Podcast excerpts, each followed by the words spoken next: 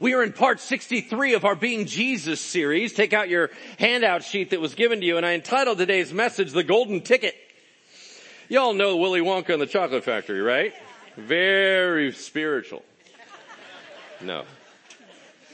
God, uh, Jesus talks a lot about understanding the kingdom of God or the kingdom of heaven used synonymously. And what it means is where things are right and good, where what God wants is happening. In other words, it's in Jesus' presence. It is anywhere where he is being honored, that he is being glorified, where he is being obeyed. That is the kingdom of God. It's not just heaven out there but it's where heaven is happening here on earth because things are as God wishes them. That is what is known as the kingdom of God. We associate things with that like salvation. The only reason there is salvation is we're connected to Jesus. It's not a thing, it's a Him. And the only reason why there's eternal life, the only reason why there's power and favor and blessings is because of who God is not God's stuff, alright? So the kingdom of God is saying, how do we get next to God? How do we operate with God? How do we see God's will done here on earth? So if it's in our hearts and we are surrendered and submitted to Him, the kingdom of God is moving there. In our homes, if we are submitted to Him and doing it His way, then our homes are the kingdom of God. So God is pressing in and expanding out His influence in this world and crushing the enemy as Is pressing outward. Now, how do we get to be a part of that? Jesus consistently told parables about the kingdom of God is like this, and then he talks about needing an invitation. So he'll say there was a wedding banquet, and everyone was invited, and then one guy didn't have the right invitation, and then there was, there was ten virgins, only five of them had their lamps lit, but then the guy comes through and he invites them in, and then the door is shut. And then there's a parable of the talents where at the end of it, it says, well done, my good and faithful servant. I invite you to come enjoy my presence and joy. It's invite, invite, invite, invite. What's the point? You cannot force your way into heaven. You cannot work your way into heaven. You cannot work your way into God's grace. You cannot earn it. You have to be invited. Because we are not worthy to get anywhere near God. But He makes us worthy, invites us, and scoops us in. How do we lock onto that? How do we say, yes, God? How do we allow Him to do His work in us? How are we saved? How are we given eternal life? How are we rescued? How are we delivered? Whatever that is in your mind, that's what we're to talk about. And so Jesus has a couple stories for us, but it begins with a fill in the blank on the sheet in front of you. Every party needs an invitation. Every party needs an invitation. There is joy, and I want to return to you today the joy of your salvation because a lot of us have forgotten how awesome it is to be a believer. Some of us are like, oh, you know what? There's spiritual warfare and there's attack and there's persecution and there's problems and that. Hey, try having all that without Jesus. Okay, understand because you are saved, because you know the Lord, because you are saved by Him, you are now a child of God, that means your future is infinitely hopeful and bright. It means that you are now at peace with God and reconciled to God, and His righteousness is your righteousness, His holiness is your holiness. It means that you no longer ever have to feel alone or abandoned because that's impossible for God's children children. It means that when you cry out, He is listening to you. It means that even when bad things happen to you, He can turn them around into something good. And I want you to remember being a believer and a child of God is awesome. We want more of that, yeah? All right. All right, so how do we get to be a part of that? How do we get to enjoy all that? A lot of us sit here saved, saying, man, this is, I, I, I can't imagine not having my Jesus. All right, well not all of us are saved. So this applies in some ways to that. In other ways, it's the idea of how do I continue to grow in the Lord? And you know what? There's a couple things right here that we need to learn from Jesus. And the first one begins with babies. All right? So we're going to combine Matthew, Mark, and Luke. Let's throw the first scripture up on the screen. Now, they, families, were bringing uh, children, paideia, which is anywhere from babies to preteens, Um, they're even bringing infants, brephe, which is infants and toddlers. They're bringing them to, to Jesus that he might touch them, that he might lay his hands on them and pray. When the disciples saw it, they rebuked the people. All right, real quick. Why are people bringing their babies to Jesus? Now, there was a standard thing in the ancient Jewish culture where on their first birthday, you wanted an elder or a rabbi to pray over and bless your baby. Is that what they were doing? Probably some of them. But remember what those hands can do? Remember, they're living in a day where they can see Jesus go over and there is a leper and he walks over and lays his hand and as his hand touches the man, the leprosy is gone. This is the same hands that can lift a little girl from the dead and say, come on, let's get up. When those hands are nearby, do you not want them to touch your children? You know what I'm saying? It's, this passage is one of the reasons why we do baby dedications here. Why we love on the little ones, we lay our hands on them, we pray a prophetic blessing over them, because we're saying, God, bless them, bless them, bless them, and we start praying over them. That's why we do this, because Jesus did it, and it was super important to Him. So why are the disciples against it? Why are they trying to stop it? We can look at them, we're like, oh, you're baby haters. They're not baby haters. They're stopping it because they're Jesus protectors. So if we follow their timetables, we're pretty much in the last week of Jesus. He's going to die about within seven days. He's stressed out, has a lot going on. This is all very hard on him because even though he's fully God, he's fully man as well. And it's wrecking him.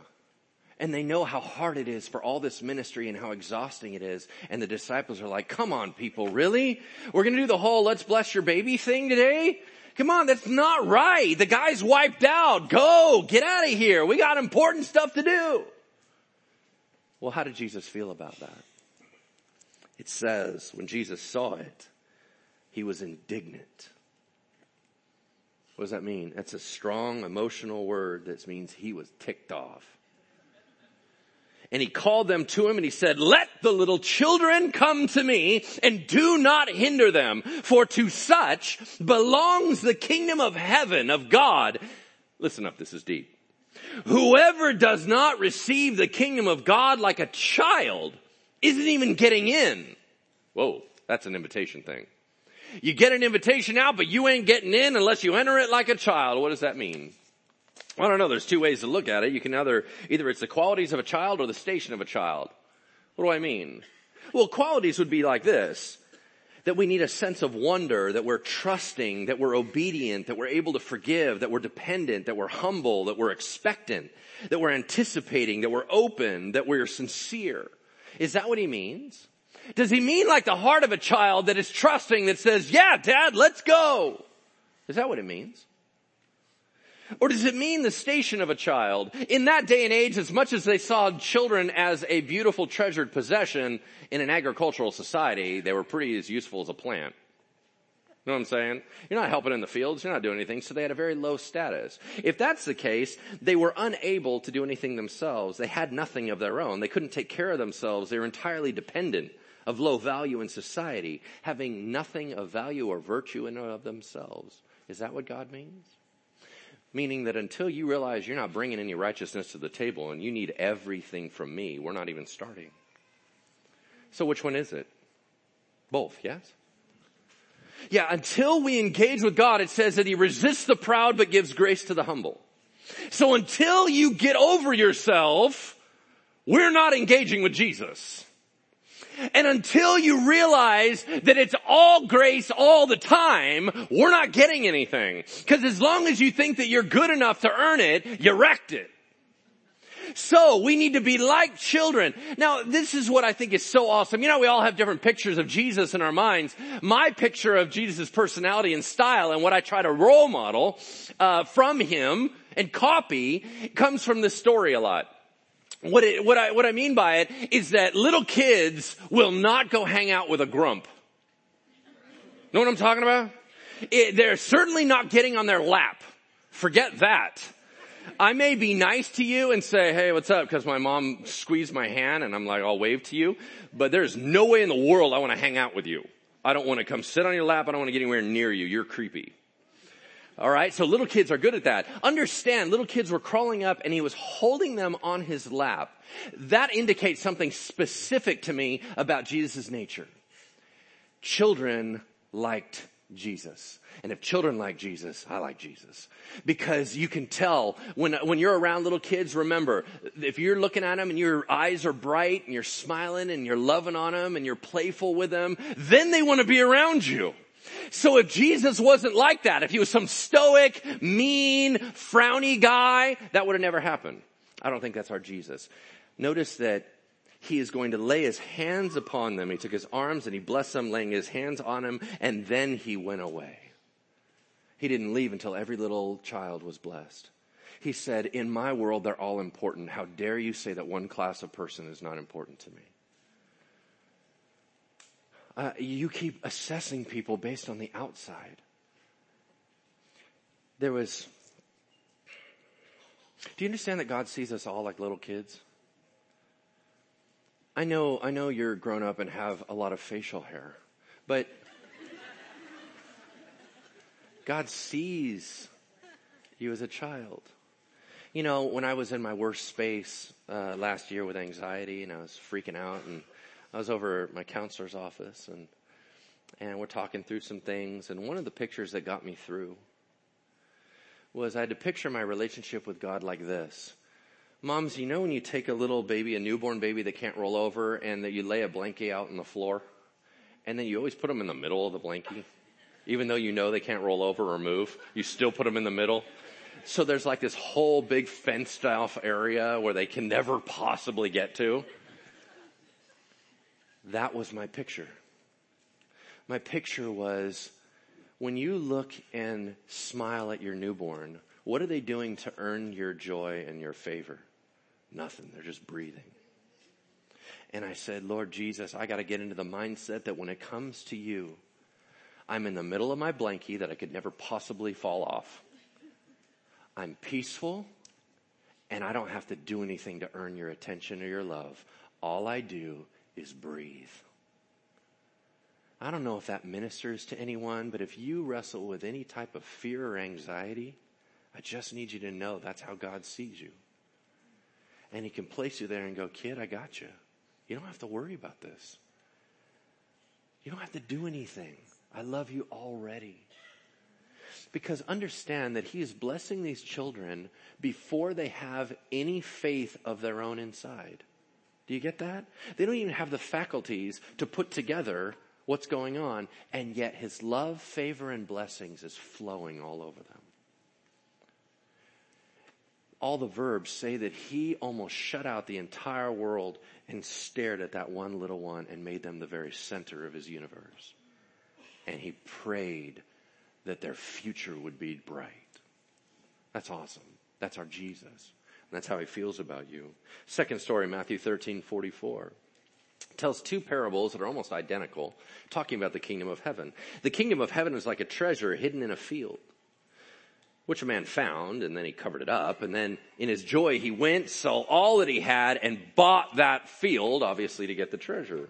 The other one says again, the kingdom of heaven is like a merchant in search of fine pearls, who on finding one pearl of great value went and sold all he had and he bought it. What do these stories mean?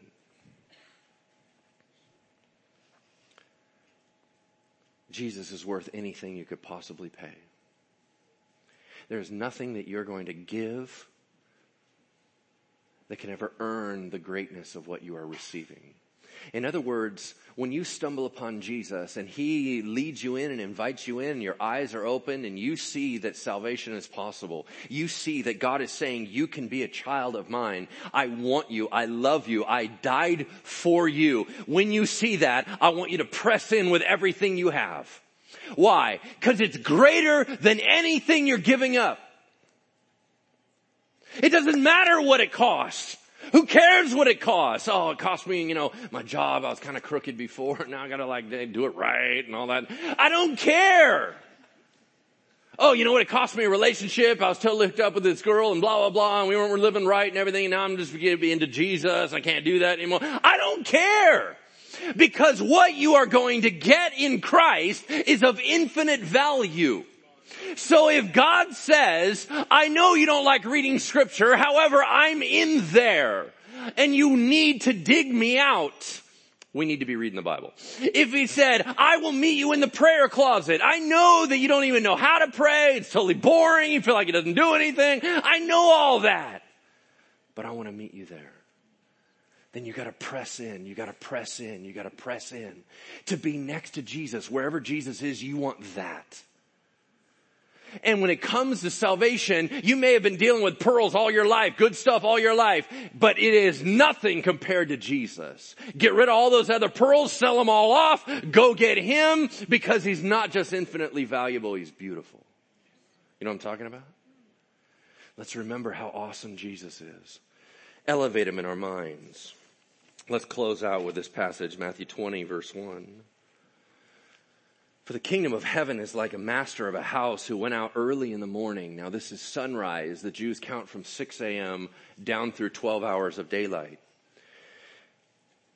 He went out to hire day laborers for his grape vineyard. Now day laborers, let me be very clear, are just above begging. They're hard workers. They're solid people. The problem is, is that their wage is only good enough to feed them that day. So you're always one day away from starvation. If you do not work that day, you do not eat. That's how it works. Um, they are free men. That's good. But there's no guarantee of anyone taking care of them. They're all on their own. So we have day laborers here in our community as well, where you have to go out and hope someone hires you. That's a, that's a lot of hoping. So in the marketplace, in the center of the town, they would all gather with their tools and they're ready to work. They want to work. They're good men. But then people have to come pick them up and take them into the vineyard. So that's what happened here. So this guy, this owner, he walks in and he hires some day laborers. Verse two, after agreeing with the laborers for a denarius a day, a drachma a day. That's what a soldier would earn. That's what a worker earns. That's a fair day's wage, but there's no margin. There's no extra. It just feeds them for a day. He sent them into his vineyard and going out about the third hour, about 9 a.m., he saw some others standing idle in the marketplace. They were not lazy, they were just not hired yet. So they're waiting for employment. And to them he said, you guys go into my vineyard too. Whatever is right, I'll give you. So they went. Going out again about noon, the sixth hour, and then again at 3 p.m. in the ninth hour, he did the same thing at about the 11th hour, that's 5 p.m., one hour before closing time, he went out and found others standing and he said to them, why are you standing here not working all day? And they said, cause no one will hire us. He said, all right, you guys go too in my vineyard. Okay, there's a couple things you need to know. Number one, these are probably not the best workers. Okay?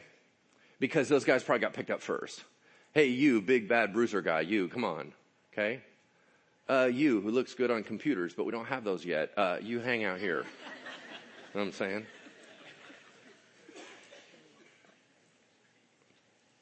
Not only are they probably not the best workers, and they get hired anyway, but they're desperate workers. How do we know? Because it's five o'clock and they're still standing there. What job are you gonna get at five o'clock? And what's that gonna get you? It's one hour. That's not even going to help you out.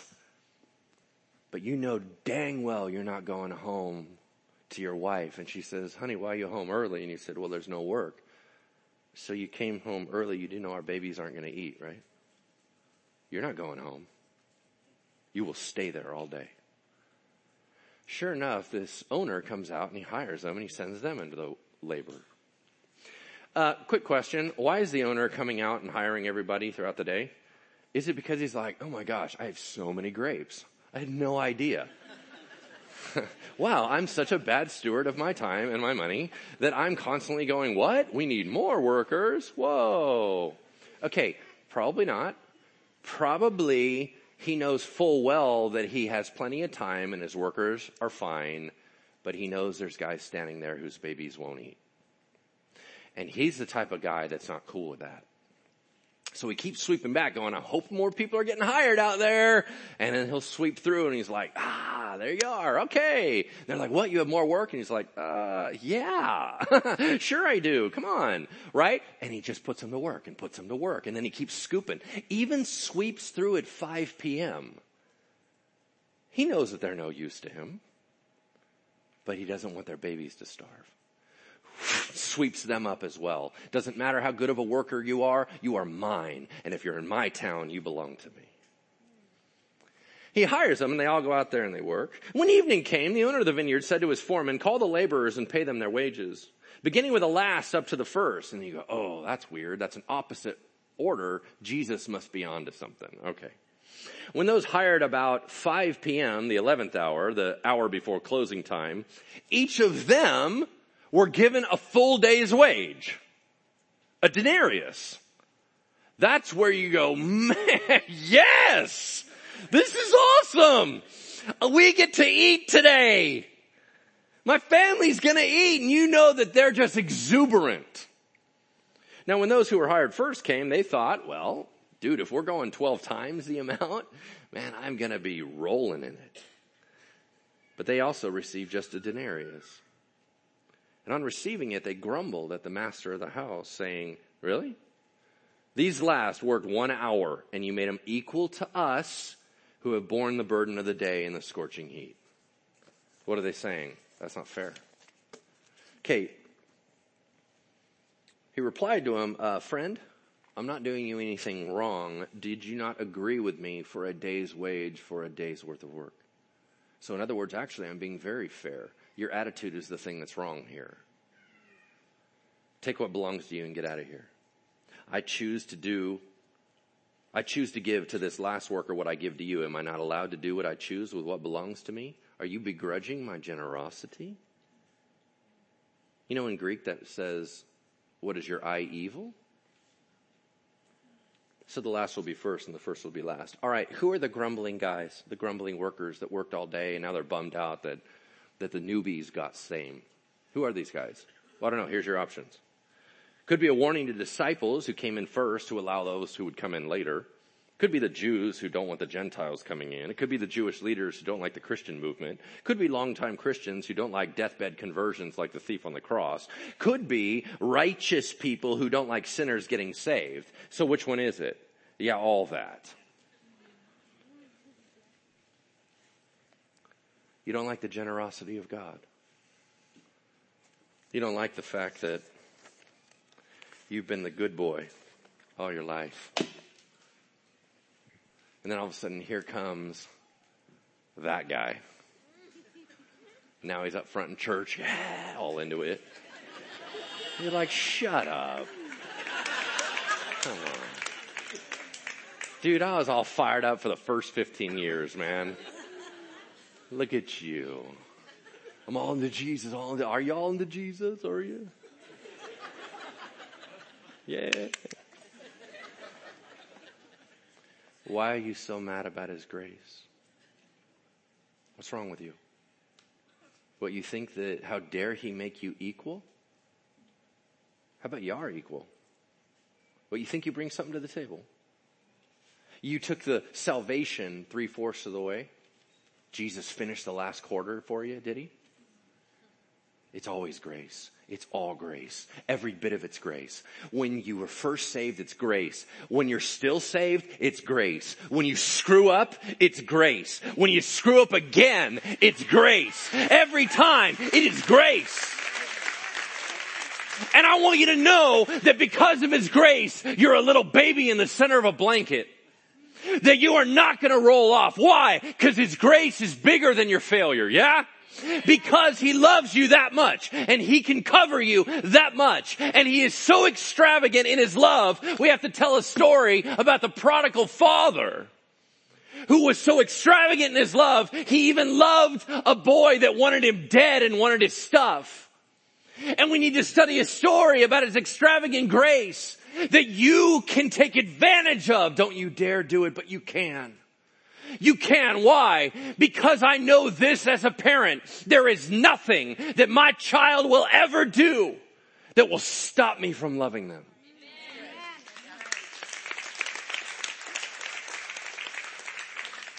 I don't care if they make mistakes. I don't care if they say they hate my guts. I don't care if they walk away and wish me dead. I don't care whether or not they become the antithesis of what I desire for them. I don't care how deep their depravity runs. If they are my child, they are my child. And I will love them through to the end. Amen.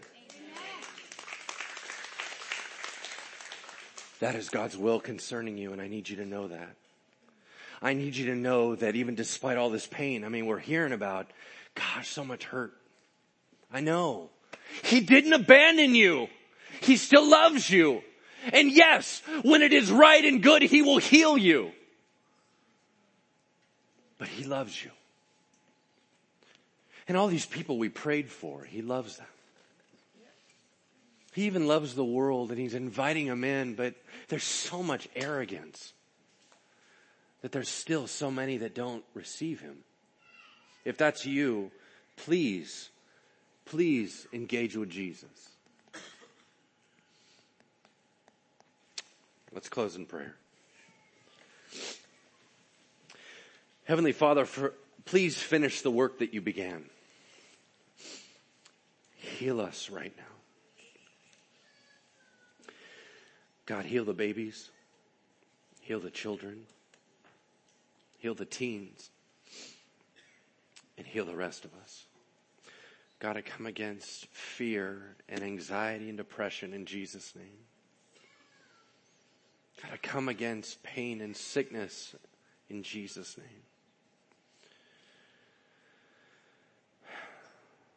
I come against confusion in Jesus' name. And I pray, Lord, that you would glorify yourself right here in our midst. Because you love us. Because you're a good God. We give you praise in advance. We're in the middle of our miracle and we're waiting for the rest of it. We love you, Jesus. In your name we pray. Amen.